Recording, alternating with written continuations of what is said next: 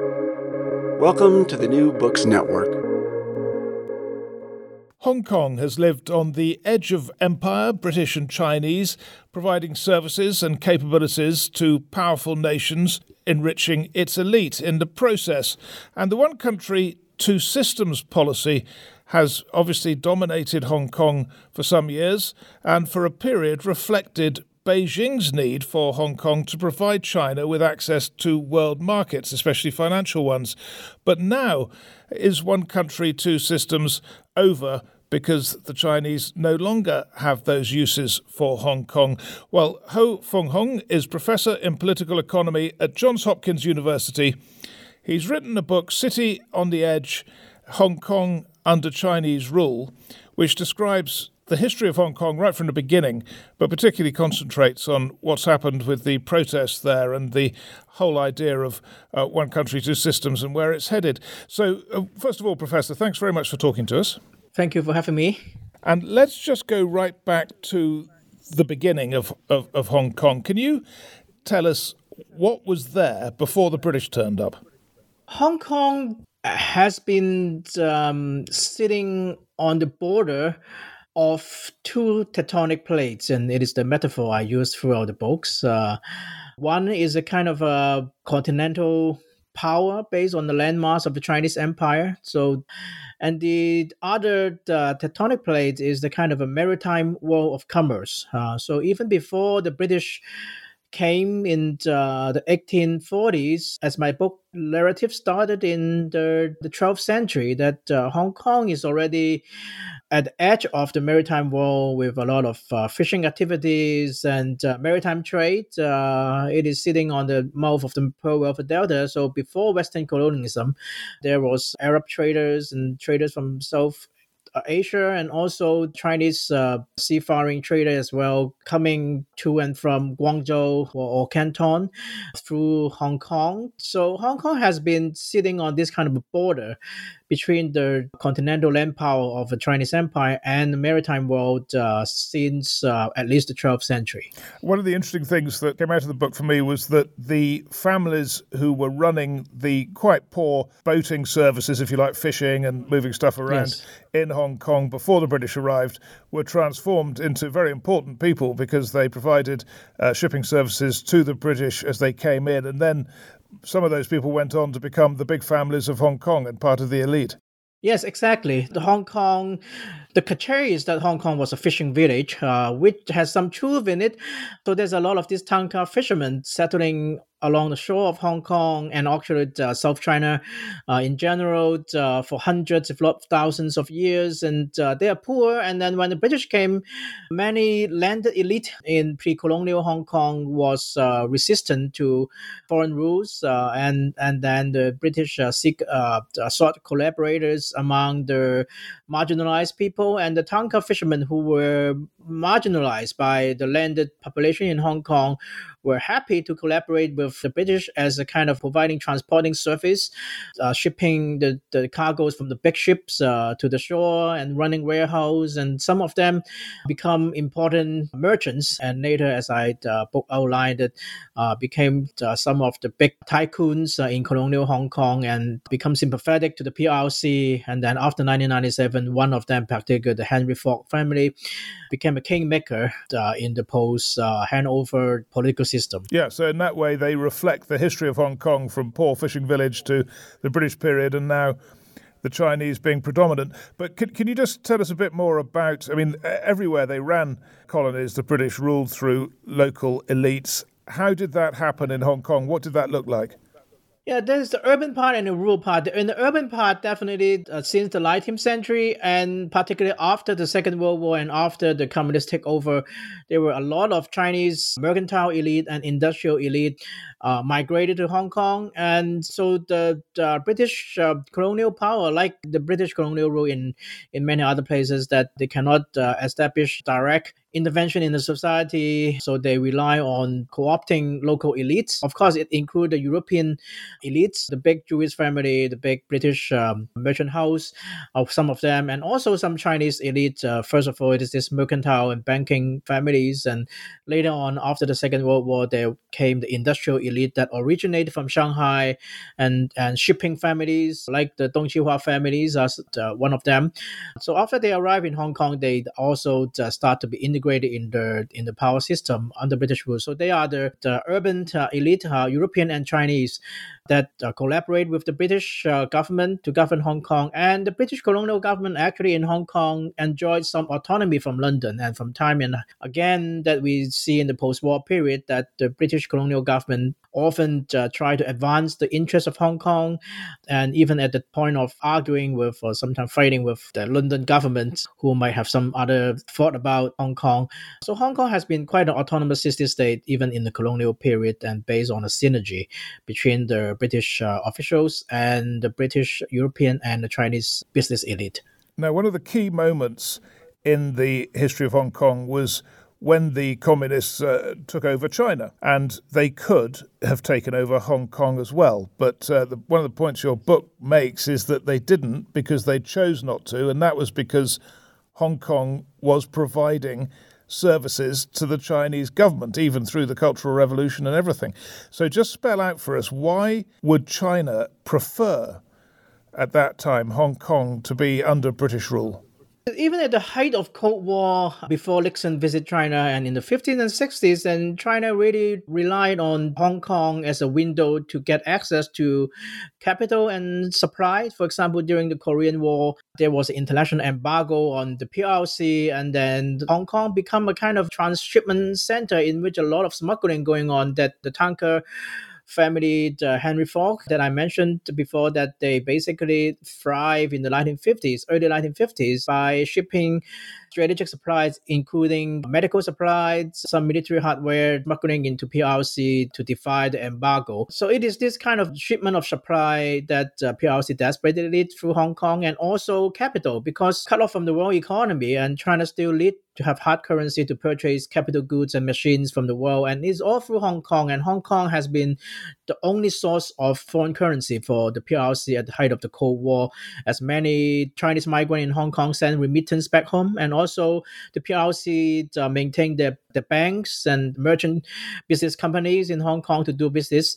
Uh, also, they sell actually in the early 1960s, China and uh, South China, uh, Guangdong province start to sell drinking fresh water to Hong Kong. Uh, and it is one very important source of foreign currency for China that China in turn used to purchase uh, capital goods and all other kind of uh, strategic supply via Hong Kong. So Hong Kong has been very important, provide only window that China can have access to the world under the international embargo uh, even after Nixon visit China, that China also continued to rely on Hong Kong as a kind of middleman or entry port interface with the with the world. Yeah, I mean, I'd never realized that Hong Kong had separate membership of the World Trade Organization. I mean, that illustrates the point perfectly. You know, quite independent of China. So clearly, goods and services could move through Hong Kong in a way that they couldn't go direct to China.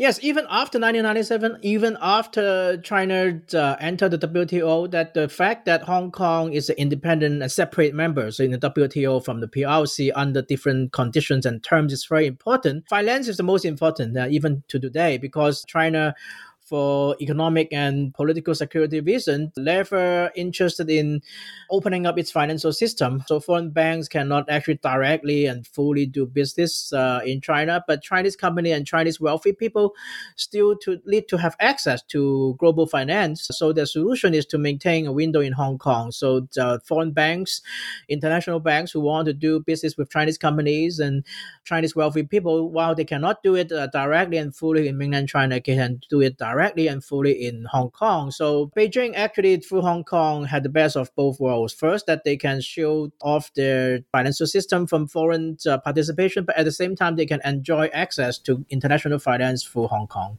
Yes, it reminded me of the situation of Switzerland in the Second World War when Nazi Germany allowed the Swiss to remain an independent country, a neutral country, uh, but clearly could have overrun Switzerland, but didn't, uh, because the, the Swiss banking services were useful to Nazi Germany. Yes, indeed, it is very much a similar dynamics. So, uh, then take us forward to more recent times when Hong Kong was providing other services to the Chinese leadership. For instance, allowing senior politicians in China to get residency in Hong Kong for their children and allowing the, the children to move more easily internationally. Indeed, if you are in China, you are elite, you are an, a leader. If you have a lot of money, that is it relatively or very difficult to move your wealth out of China without being noticed by the government and, and even not allowed. In many cases, it's very difficult. So what they do is that they establish or the, themselves or their families, a close family, wife or children, to establish residency in Hong Kong and then buy property in Hong Kong. Because once uh, money moved from mainland China to Hong Kong, you can move the money from Hong Kong to anywhere else in the world uh, freely and without uh, being noticed by Beijing, by the authorities. So a lot of wealthy elite would use Hong Kong as a kind of offshore station uh, for them to, to store their wealth. It is why Hong Kong, not only the banking, insurance, and financial sector, but even like the art gallery auctions and, and red, wine auction house, they are very, very prosperous because of this kind of elite of the Chinese elite to, to, to store their wealth in Hong Kong. So has any of this changed? I mean, that's the interesting thing. You've got this whole period where, you know, Hong Kong was allowed to exist in the way it did because uh, it was it, it basically served Beijing's purpose. Has that now changed? D- d- does the Chinese Communist Party and the senior politicians there have less need of Hong Kong than they used to?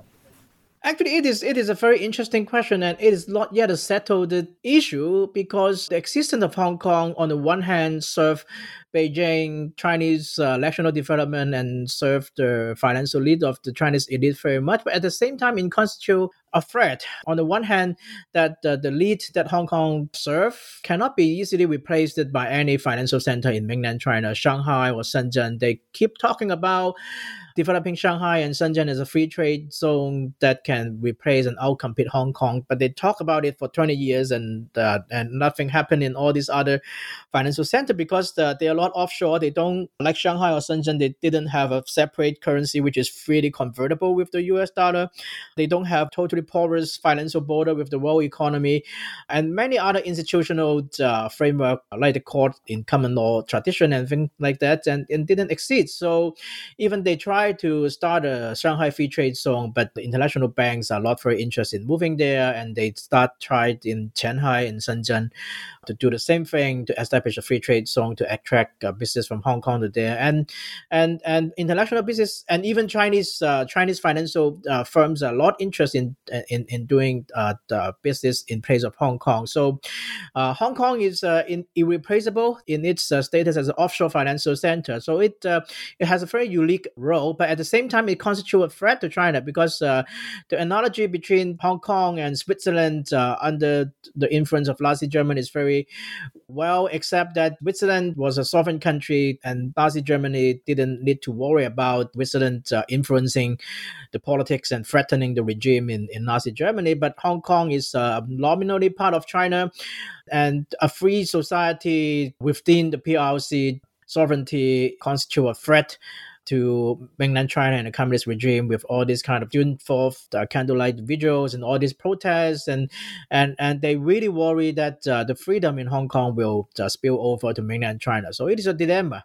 On the one hand, they have this lead to maintain a free society and offshore financial center in Hong Kong. But at the same time, this freedom create a space for possible challenge to the CCP rule.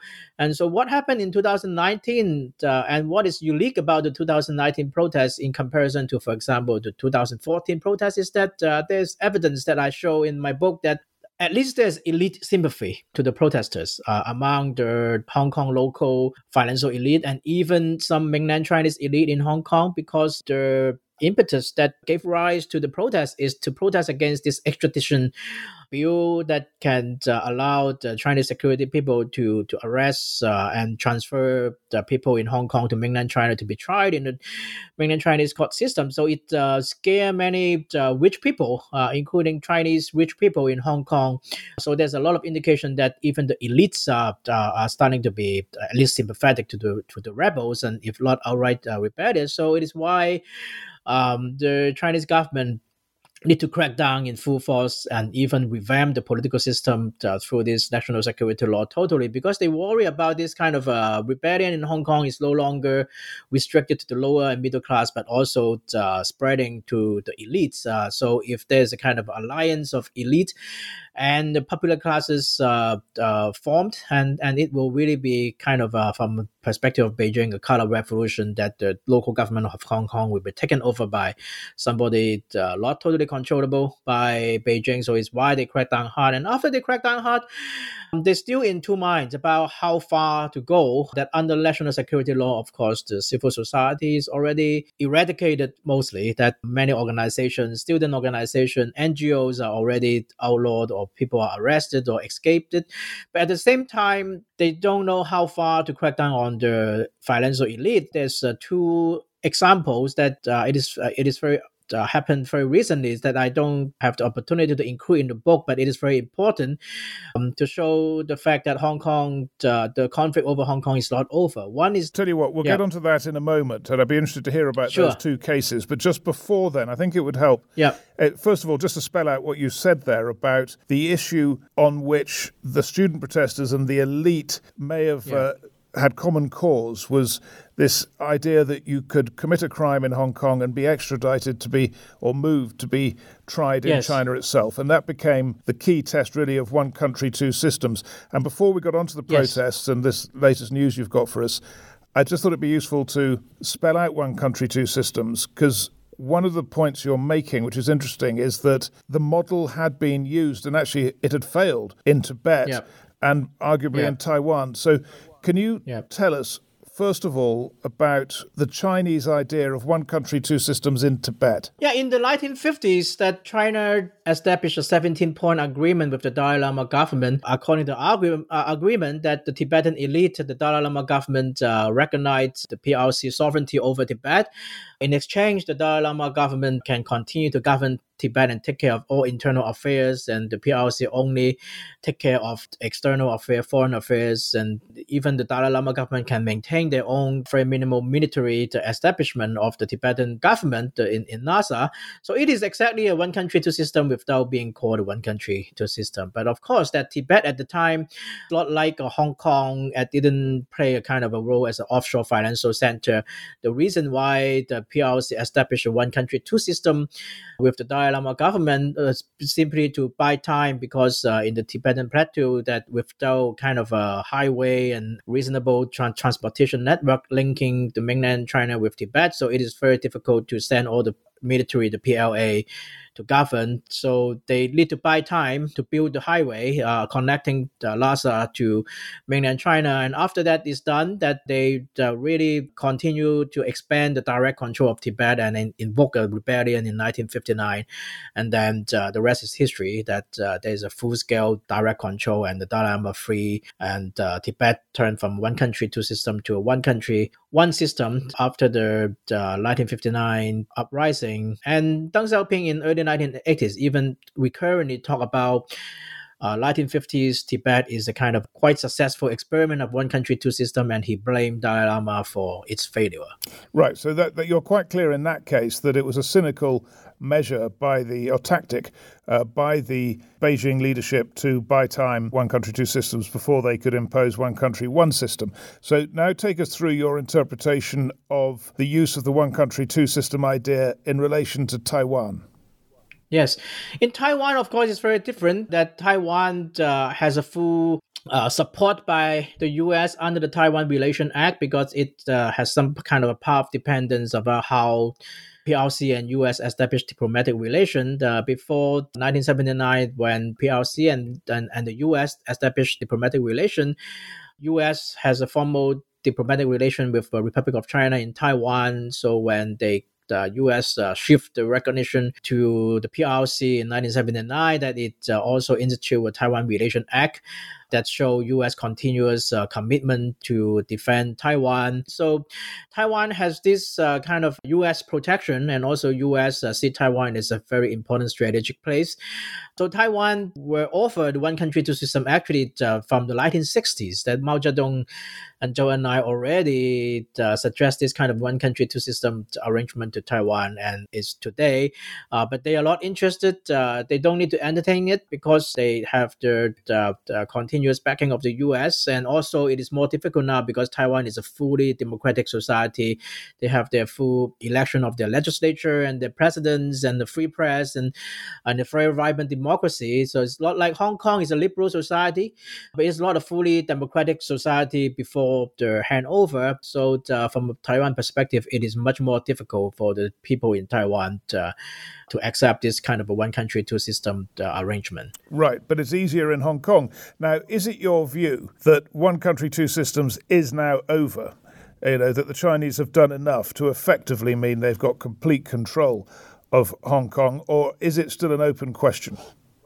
Yes, yes, that did come back to this uh, two example uh, in uh, in recent uh, months is that uh, and on one wing of the CCP, of course, uh, see that this one country and they write about it and they talk about it that I cite in my book that uh, explicitly that one country two system is just to buy times and then now just like in Tibet, now the time is ripe.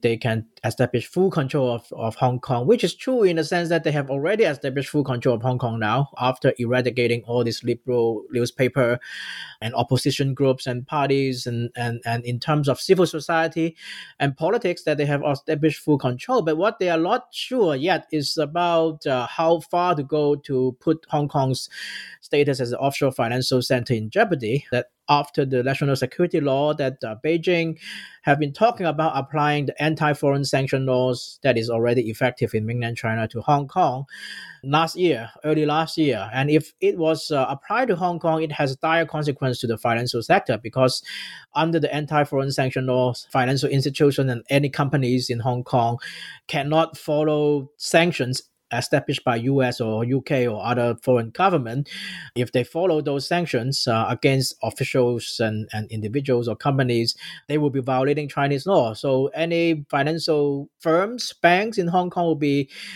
forced to choose between abiding by US, UK law or law in anywhere else in the world and Chinese law. So they will be in a very difficult position. They are e- either violating Chinese law or US UK law when it comes to this sanction issue. So if they really apply that anti-foreign sanction law in Hong Kong, it will be forcing a lot of banks actually to leave Hong Kong that they find it is impossible to to abide by the law of both sides at the same time. But then there's a lobby by banking sector in Hong Kong, including Chinese bank reportedly uh, in Hong Kong, saying that it will destroy Hong Kong offshore financial center status. It will be a huge impact on on the business environment in Hong Kong. In the end, that uh, at the last minute in last summer, that uh, Beijing declared that they, they are going to suspend and continue to study whether to or how to apply this anti-foreign sanction law in Hong Kong, so that it create a space for financial institution to actually to continue to abide by US and Europe and UK uh, sanction against Chinese official without violating Chinese law. So it's one example that they're still cautious about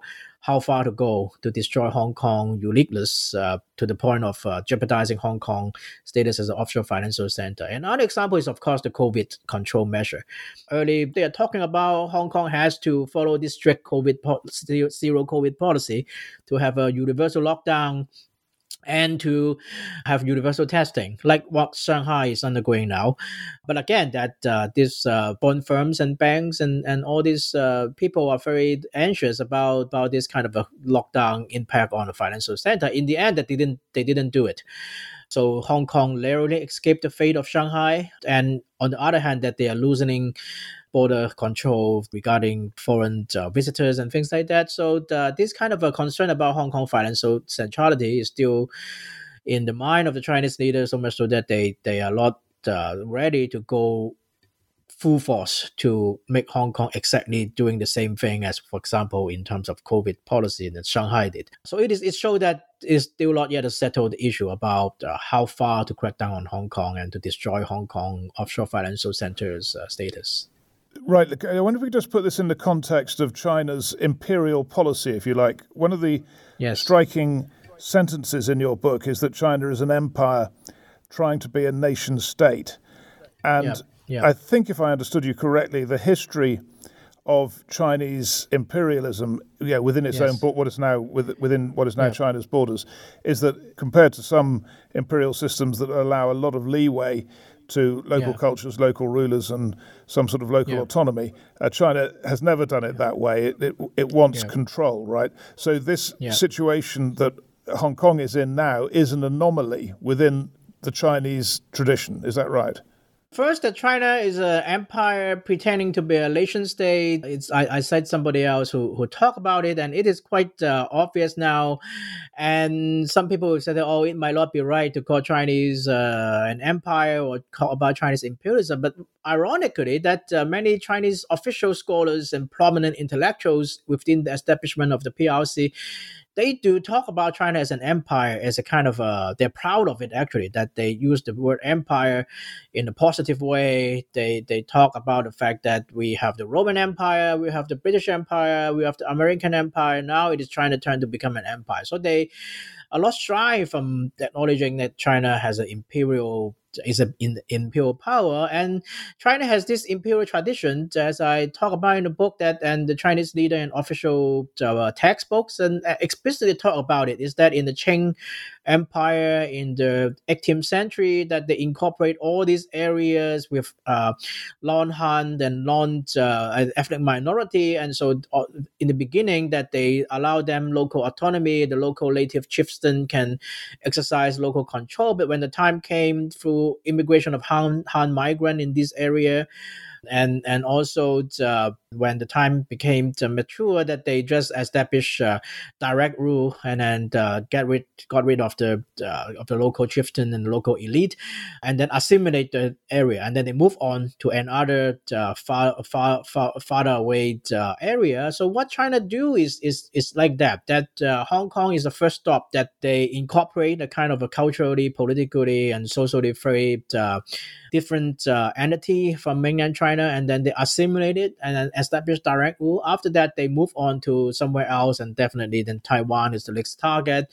And and some uh, ultra nationalist uh, writer in, in in China is already writing and the people take it as a joke but i i, I always think that uh, we need to take it more seriously than than people uh, did as that to talk about this kind of uh next 10 50 years how china can revive its glory there's some ultra nationalist writer is talking about hong kong taiwan and then okinawa even that uh, because the okinawa is the old Ryukyu kingdom was a kind of a triple state of the chinese empire before it was incorporated by japan so they are already talking about this kind of continuous expansion in these overseas uh, entities. So that definitely is a kind of imperial ambition there, and is tied to the revival, the also called Great Revival of the of the of the Chinese civilization. Well, you've you know you've very clearly described you know some Hong Kong history and this very difficult relationship with China. In you know the last few years, let's say particularly 2019, Hong Kong saw these massive protests which is what sparked the you know the end of one country two systems. Can you explain those protests to us in terms of the relationship with China, which I guess is pretty obvious, you know, that Hong Kong was asking for liberties they, they, they uh, to, to preserve liberties they felt they had, but also the parallels with South Korea and Taiwan, where there are also protests. What I'm really asking is were the Hong Kong protests at all like the ones in South Korea and Taiwan? The Hong Kong protest is very much inspired by Taiwan because Taiwan faced the same great power, which is the PRC, that tried to incorporate uh, the society and uh, even eradicated the local democracy. Uh, so the concern of many Taiwan protesters, even though there's driven a lot of internal uh, issues in Taiwan, but it's always linked to this kind of a who are the collaborator of the PRC who try to seize control of Taiwan and who are not. So Hong Kong uh, protest is very much inspired and connected to Taiwan protests. Uh, but of course, Hong Kong protest has this uh, specific agenda. Uh, the 2019 protests is the most confrontational and uh, widespread uh, mobilization in Hong Kong history. And, and 2014 is another one. But the protest, the target is very different. In 2014, the protest is triggered by the failed promise of full democracy in Hong Kong because uh, the, the one of the the key element that PRC Beijing tried to convince the international community and and the British government and also Hong Kong people uh, to accept uh, sovereignty uh, handover to China is that uh, Beijing promised in the end that the Hong Kong local government will be will will will have universal suffrage. We have uh, elections uh, to elect Hong Kong people will elect their own leaders and their own legislators. So uh, it was uh, the promise was in the Sino-British Joint Declaration, 1984, uh, and it was in the Basic Law, that is the mini constitution uh, endorsed by the Chinese government to govern Hong Kong after 1997. So people expecting this kind of a universal suffrage.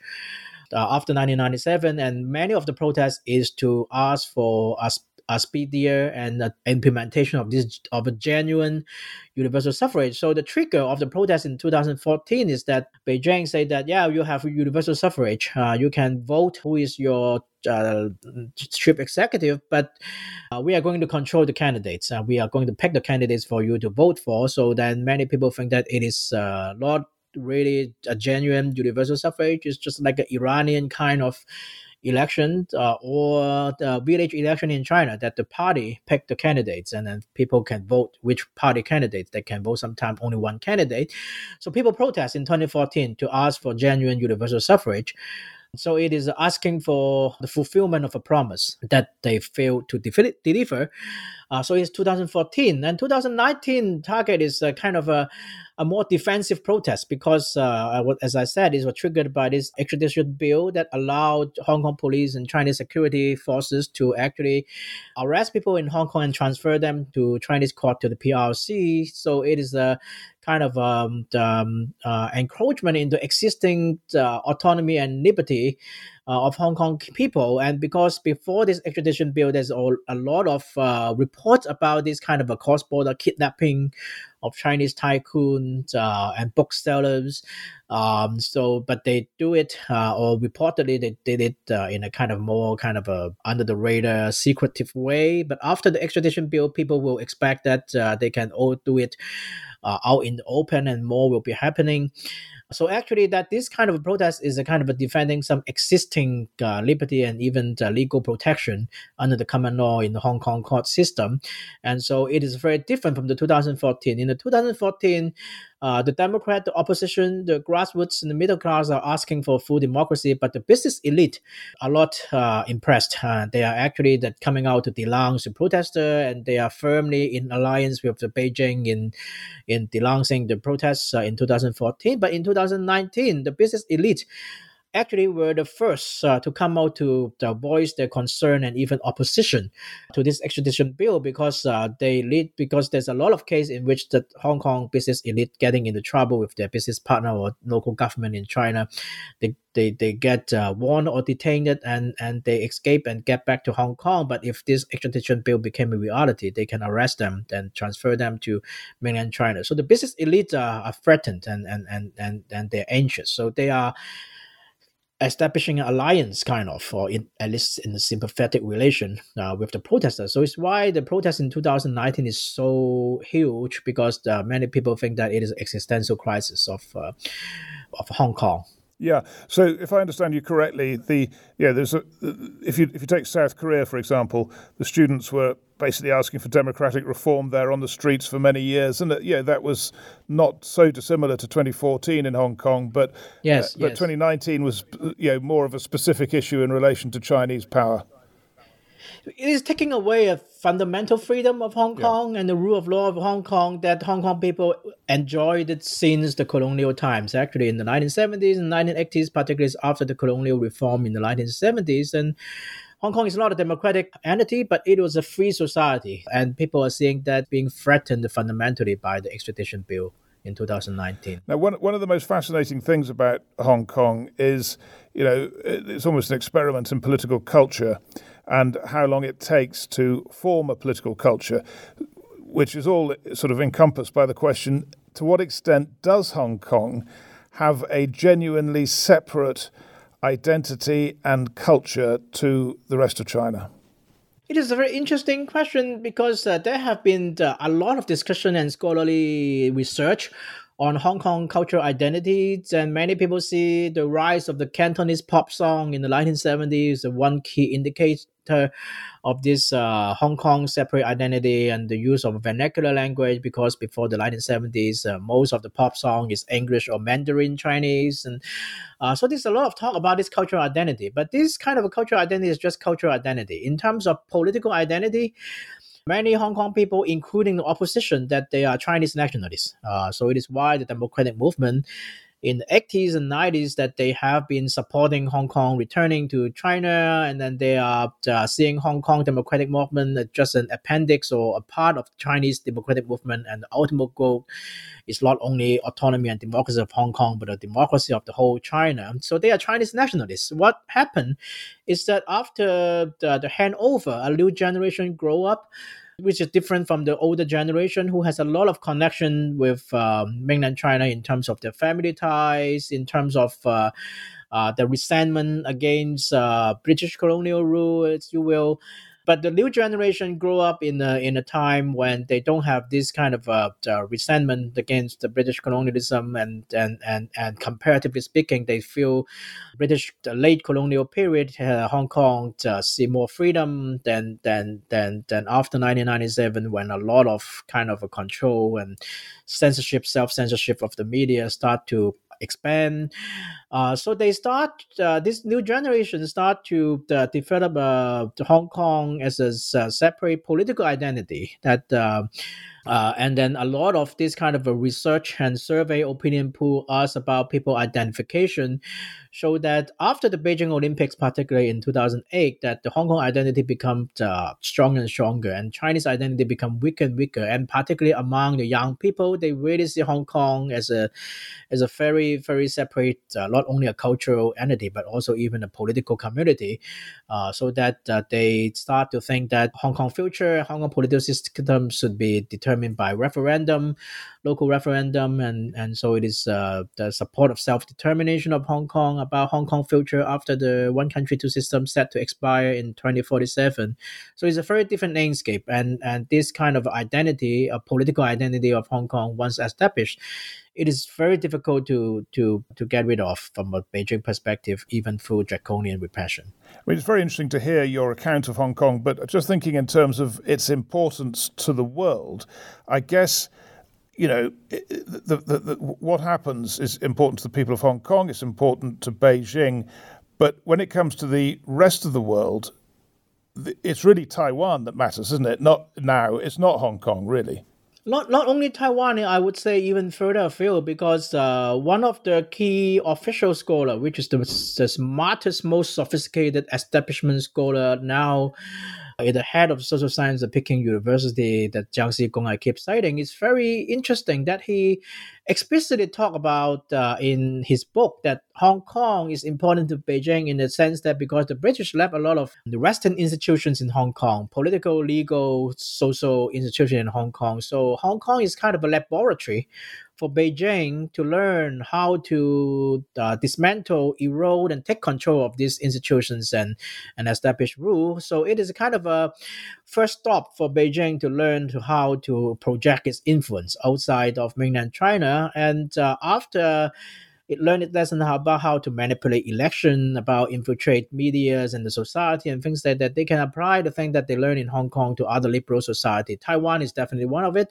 And some people already uh, noticed that uh, the Chinese strategies uh, in establishing influence among overseas Chinese community in New Zealand, Australia, even UK, that it has some resemblance in, in what they have been doing in Hong Kong, even during under uh, British colonial rule. In my book, I talk about uh, a lot of instances in which how the CCPs already established the ground of, of United Front's um, influence and and and uh, with elite and grassroots people and NGOs in Hong Kong getting ready for the final takeover. So this kind of tactics they have been learning that uh, that can be seen uh, that they have been applying to other uh, offshore society, even sovereign society in like uh, uh, in Singapore, in New Zealand, in, in, in, in Australia. We see from the news that time and again, and it's very similar to what uh, we experienced in Hong Kong before the handover. Well, that really does suggest there is a, a broader relevance, and uh, I'm sure we'll all be able to understand what's going on, you know, a lot better for having uh, listened to you. So, thank you very much, Professor. Thank you very much.